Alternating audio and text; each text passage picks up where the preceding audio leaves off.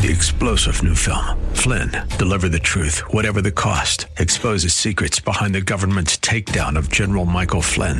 Flynn knew what the intel world had been up to. He ordered the first audit of the use of contractors. This set off alarm bells. He told the truth. He was the most dangerous person for Donald Trump to hire. They had to get rid of Flynn. Flynn, deliver the truth, whatever the cost. Available now. Watch it today. Go to salemnow.com. Salemnow.com. I care what they might say. We love Jesus anyway. Today, as we continue working our way through the book of Judges, we come across an amazing judge, a famous judge, the judge that we know as Samson. He'll be the source of our study over the next couple of programs on Way of Grace.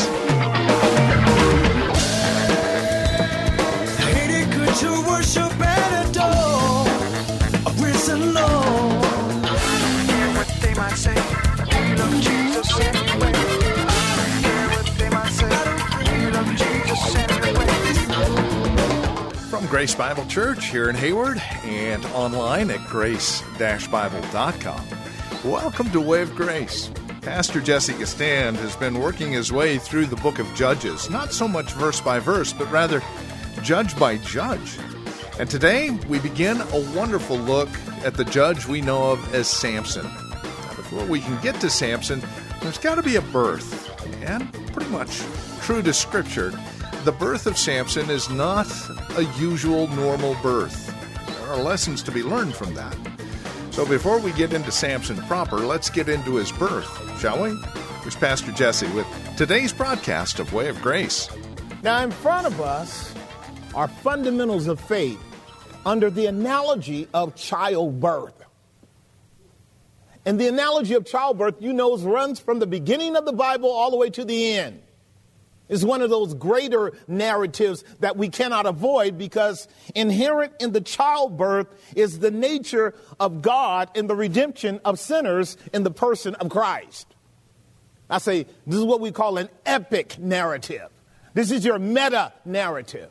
This is what makes marriage and having children so glorious. And as the angel is going to tell us, so wondrous, so difficult, so confounding, so secretive, so incomprehensible. Because it points to the mystery of the incarnation. And that's why it's such a trouble. But today we want to learn some things, don't we? So, Lord, help me empty my mind of thinking I already know, because I don't. That's the problem with not benefiting from the preaching. You're not ready to learn, you already know.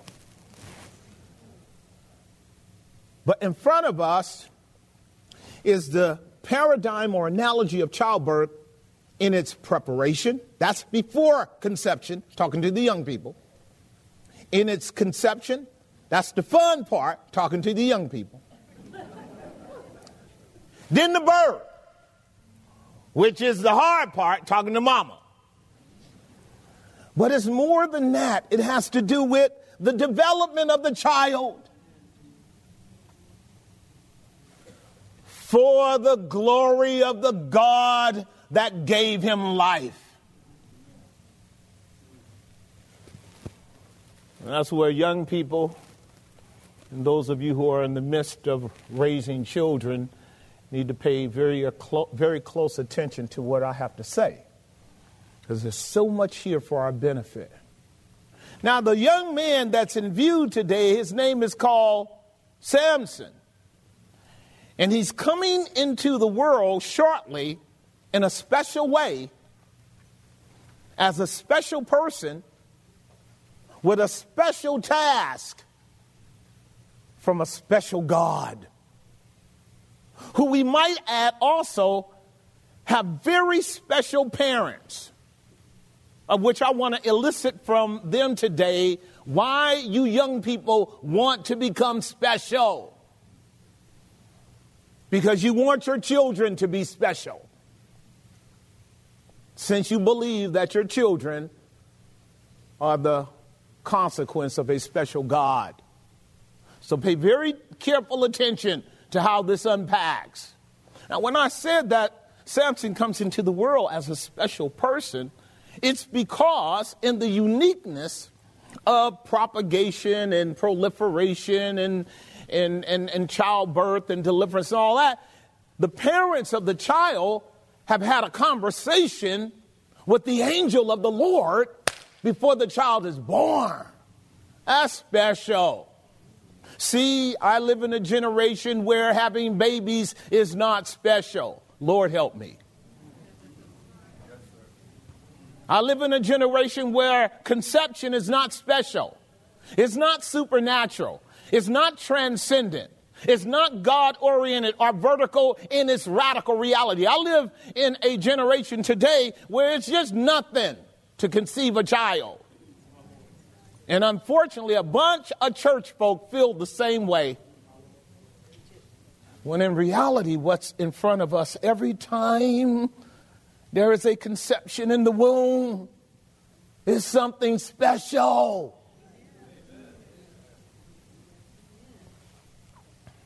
Ask any parent that's trying to have a child and don't have one for years. And how difficult it is to conceive and sustain the conception all the way through the process and then to deliver the child healthy. Ask any pa- parent or person how special that is. And I could sit up for a minute and talk about the rarity in comparison to all of the attempted conceptions of the child to actually be conceived, develop, mature, and then come forth. The rarity of it. And the infinite number of natural abortions and miscarriages. It's a special thing.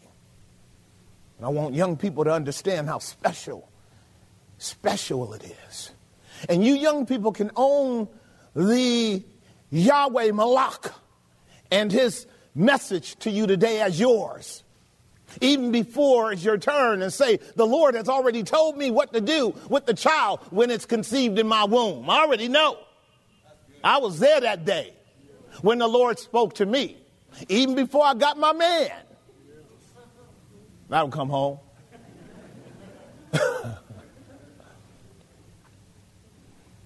Or if you are a young couple that have just naturally entered into the mystery of marriage and you are wondering whether or not it's in God's plan to bring that about in your life, you can go, God has already told me what to do. As you heard it today. So now we have to look at this special man called Samson, of whom there is no other judge out of all 12 judges like Samson. This particular individual is so unique, so uh, special. There's none like him except the one to whom he points, and that's Jesus. And we will unpack that over about five to six messages. We will see the uniqueness of what God calls a one man wrecking crew. All the other judges needed team players. This judge had the whole apparatus in himself.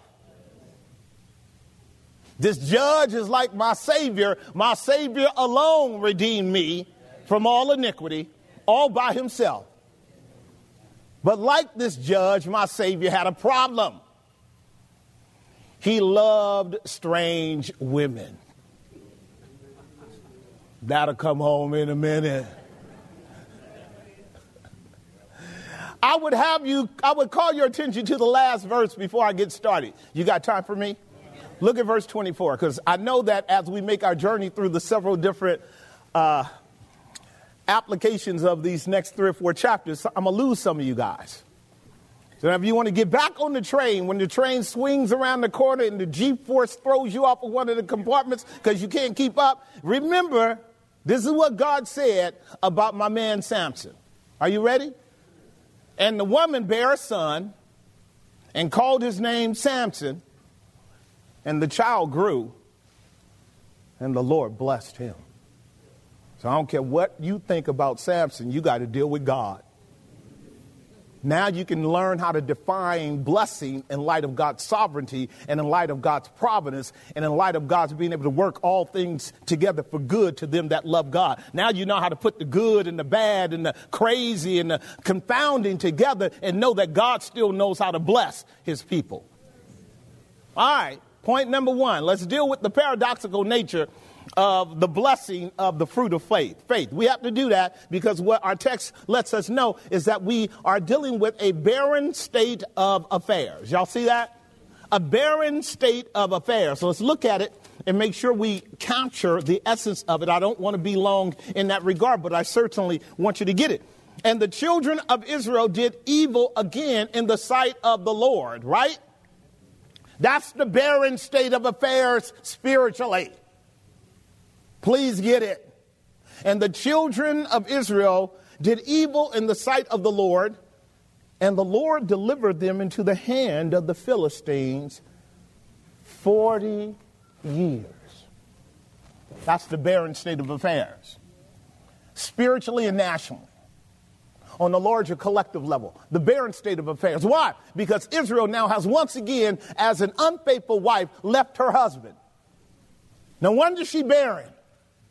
Because she's not dwelling with the one who redeemed her and promised her life and multitudes and numbers as the stars of the sky and the sands of the sea. How you going to bear all that fruit if you leave the God of life? Anybody keeping up with me? So she left her husband, Jehovah. I am the Lord that brought you out of Egypt. I'm the God that loved you enough to buy you and redeem you that you might be my wife. Y'all do know that, right? So she leaves Jehovah and runs out with these dead gods. Now, you know you can't get life out of a dead God. Did you know that? Now, you can pretend, you can paste pictures up like y'all having babies, but there are no babies to be had because all the gods of the heathen are idols. And they're dead, and they can't do good or evil, and they certainly can't give you life. See what I'm getting at? And so, quite naturally, the only thing that's happening here is a bunch of flesh movement. Right. They were taken into captivity, Brother Mac, by the Philistines. Now, the Philistines represent the flesh. This is the unique paradigm of the conflict of the people of God that passes on into the New Testament. You and I have our most formidable battle against the flesh. See, they were dealing with all kinds of enemies in the land of Palestine. I actually sent a, a, a map over. I don't know, Tanshe got it, but she may not have passed it over. I would love for you to see it. What you would understand is that the several battles that you and I saw that would have to be expanded. I'm sure you can expand it. The several battles that you guys saw were battles where the enemy went up north and we're dealing with the northern judges. Now we're coming down to central Palestine where Samson is. Can you guys see where Samson is? Samson is right up against where? Bethlehem of Judah. Is he not? Y'all see him, right? Okay, good. So, I mean, some of them squinching because they can't see. That's all right. That, that's not going to help. All right, I should, okay. So, all right, you guys see Samson right there, Ashkelon. So you guys see Samson under Deborah. You see Deborah and then Ehud. You see Ehud. You see Jephthah up to the north. It was better, sis. Leave it there. You see Jephthah up to the north. There you go. You guys see that? Yeah, give her a hand, of, give her a round of applause. She's going to expect me to pay her more for that now. I'm messing with you, girl. You know I'm messing with you. Anyhow, I want you to understand strategically the land of Palestine represents the life of the believer in the conflict and battle of being in between grace and glory being simultaneously righteous and what at the same time? And therefore having battle battles in different areas of our life, in different areas of our psychological makeup, in different areas in our personality traits, in different areas of social political battles against the glory of God. Did that make some sense? It ought to. But one of the most formidable battles is the battle we will be able to see the Philistines and the Amorites and all the rest of them uh, there we go. You guys see the Philistines down at the bottom? See the Amalekites, Jebusites? The Philistines are closest to Jerusalem. You guys keeping up with me? I, I just had to do it for the visual just to help you. The Philistines are closest to Jerusalem because Jerusalem is the center of God's purpose for the people of God at that time. And the enemy definitely wants to bring it into captivity because in Jerusalem, is the man who can redeem the whole world. And if you can take Jerusalem, then you can stop him from showing up. Did y'all get that? But God always has a plan to frustrate and thwart the plans of the enemy. I want you to look and notice that it says Samson, Judges 13 through what? Samson is God's ram in the thicket. Samson is God's battle axe. Samson is God's preemptive strike against the flesh to stop the flesh from taking the territory of Judah and the temple so that Jesus can make it in. Now, am I making some sense? Right. Now, there's one other brother that we want to be remarkably committed to in relationship to Samson because Samson also anticipates him and he's the one that will be born in Bethlehem of Judah too. He's the foreshadow of the ultimate one born in Bethlehem of Judah. And what is his name? David. David. David is the one that's going to actually subdue the Philistines until Jesus comes. Remember the five Goliath brothers? Only David could handle him. A one man wrecking crew with a slingshot and stones, representing the power and foolishness of the gospel, accomplishing our salvation as our only Savior, taking our place because we cannot deal with the Philistines. We don't have the ability to overcome him.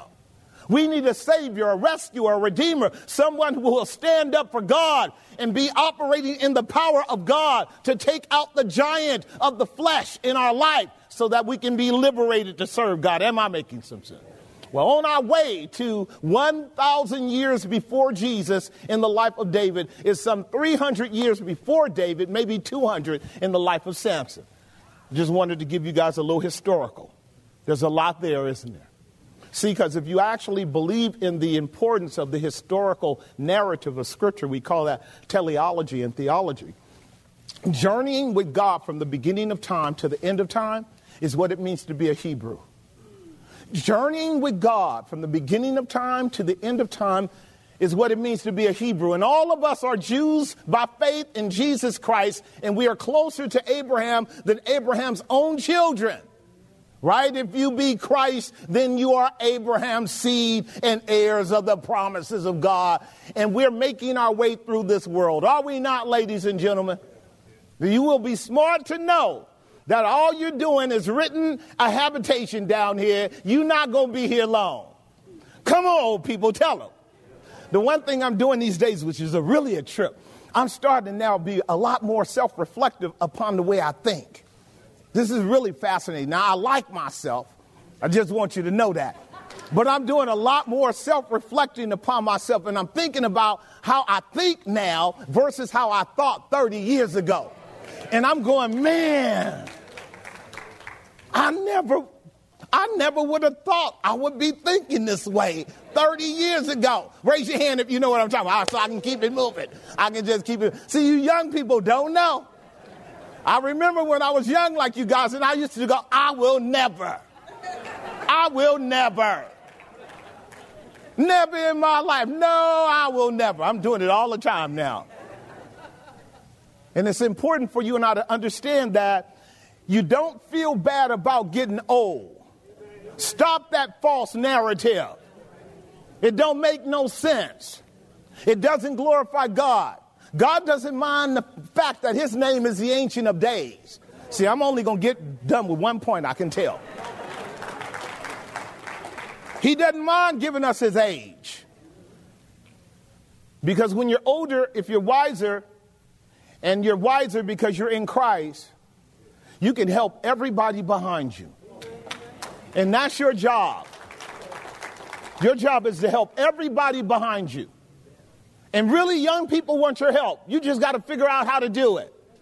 Because they're going to act like they don't. That's part of being young. You put up these fronts. Oh, I don't need to help, Dad. I don't need to help. Yeah, you do. Yeah, you, you really do. You really, I'm looking, I can tell. You need to help. All right, so let's hurry up and wrap up this juxtaposition of being barren and yet called children of God because we have chosen false gods and now we're in captivity to the flesh. And the flesh is dominating our life everywhere. The Philistines here are, are moving towards Judah, as I stated, in, And if we don't reckon with the reality that the flesh profits nothing, that's what Jesus said in John 6, 63 and following. It's the spirit that gives life. And so when you and I are leaning way too much into fleshly, horizontal, carnal, secular choices, we will never ever realize the promises of God, which are yes and amen in Jesus Christ, because they are prompted, generated, brought about by spiritual principles. But the world will tell you it's all about the flesh. And this is why Israel is barren, and this is why God has allowed these two wonderful Christian couples, persons, to be barren too. Because they are for our what? Learning. So under point number one, two subpoints. Of the first one I've dealt with 40 years of slavery to the what? That must be a nightmare. That must be a horrible thing to be trapped by a uh, impulse and propensity to simply value carnal things. That must be a horrible place to be. Now, I'm saying it somewhat facetiously, but I'm not. I've been saved now by the grace of God, kept now by the mercy of God, called and, and, and, and, and kept within the parameters of God's goodness to me for 40 years. And I don't know what it's like to be absent of the power of grace to help me work out my choice making, even when I mess up, so as to always be stuck making the wrong choice. That must be a nightmare. That must be a nightmare. And it has to be worse when you actually know God and His grace in the conversion of your soul, and yet in your negligence still find yourselves dominated by the flesh. Because there's a part of your conscience that lets you know you are nowhere near what you are supposed to be by the way you are behaving. That must be horrible. Certainly, there can be no peace there. So, God gave them over to it for how many years? 40 years. That's a whole generation. That nation is messed up. They are just messed up. But now, do you know, children of God, that there's nothing too hard for the Lord? Right. He will let us get to that place where it is obvious and evident that we have no power. He'll let us get to that space in that condition where it becomes so evident that we cannot deliver ourselves. He'll bring us to that place we are, where we are so absolutely barren in ourselves that, as our elder said, there's only one thing you can do cry out to God. That's where God says, All right, that's my name. And I'm getting there. I'm getting there. God has a name. And that name is definitely deliverer. So, what God says is that the people of God are often like their Lord Jesus Christ. You know what that is? A root out of dry ground. There you go, the paradox again. Isaiah 51, verse 1, 2, and 3. Listen to it. You've heard it. I just want to lift up the uh, agricultural analogy. Here's the paradoxical nature of it. Isaiah 53, 1, please. Who have believed our report? What report? The gospel. Who have believed our report? And to whom is the arm of the Lord revealed? Who is the arm of the Lord? Christ. He's the strength and power of God. The question is, who hath believed our report? And the, the question is not being raised to the secular world, it's being raised to church folk. Do you actually believe that God has power? Do you actually believe that God has a solution to your problem? The way we act often is what? No. Verse 2. Here it is, verse 2. For he, who is the he here? Jesus, shall grow up before him. Who is the him? The Father, as a tender plant. Do you see it? God now is describing for us the nature of his son in the incarnation, because obviously Jesus, as God in the totality of his ontological being, does not have to grow. But if he's growing, that means he's taking on our human nature, right? So the Father is looking upon Christ and he's telling us that this is what Christ looks like in the world. Well, you have been listening to Way of Grace with Pastor Jesse Gistand from Grace Bible Church here in Hayward. If you have questions or comments about the program, maybe you would like to learn more about us here at Grace Bible Church in Hayward. Reach out to us by simply calling 510 886 9782, or you can visit our website, grace-bible.com. That's grace-bible.com. Sunday services here at the church are 1030 in the morning. Friday evening is our Friday evening Bible study at 6:30 and man we've got friends of the ministry from all over the Bay Area who join us for this Friday night Bible study. It is an amazing time of God's word and sweet fellowship in Christ. 6:30 in the evening Tuesdays our prayer time and a short Bible study as well. These meetings again the directions and information of which you can find at our website grace-bible.com or by calling 510 886 9782. This program continues to air here on this radio station and on the World Wide Web because you partner with us financially and prayerfully. Thank you for your support. No gift is too small, no gift is too large, and you can either give on a monthly basis or it's a one time gift. It is all tax deductible. And again, the biggest part of your partnership with us is that we get to continue ministering the gospel of grace here in the Bay Area and all over the world. Consider that as you contact us and join us again next time for another broadcast of Way of Grace with Pastor Jesse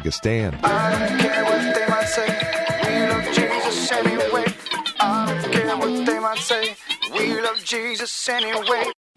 Three star general Michael J. Flynn, head of the Pentagon Intelligence Agency, knew all the government's dirty secrets. He was one of the most respected generals in the military. Flynn knew what the intel world had been up to. He understood its funding. He ordered the first audit of the use of contractors. This set off alarm bells.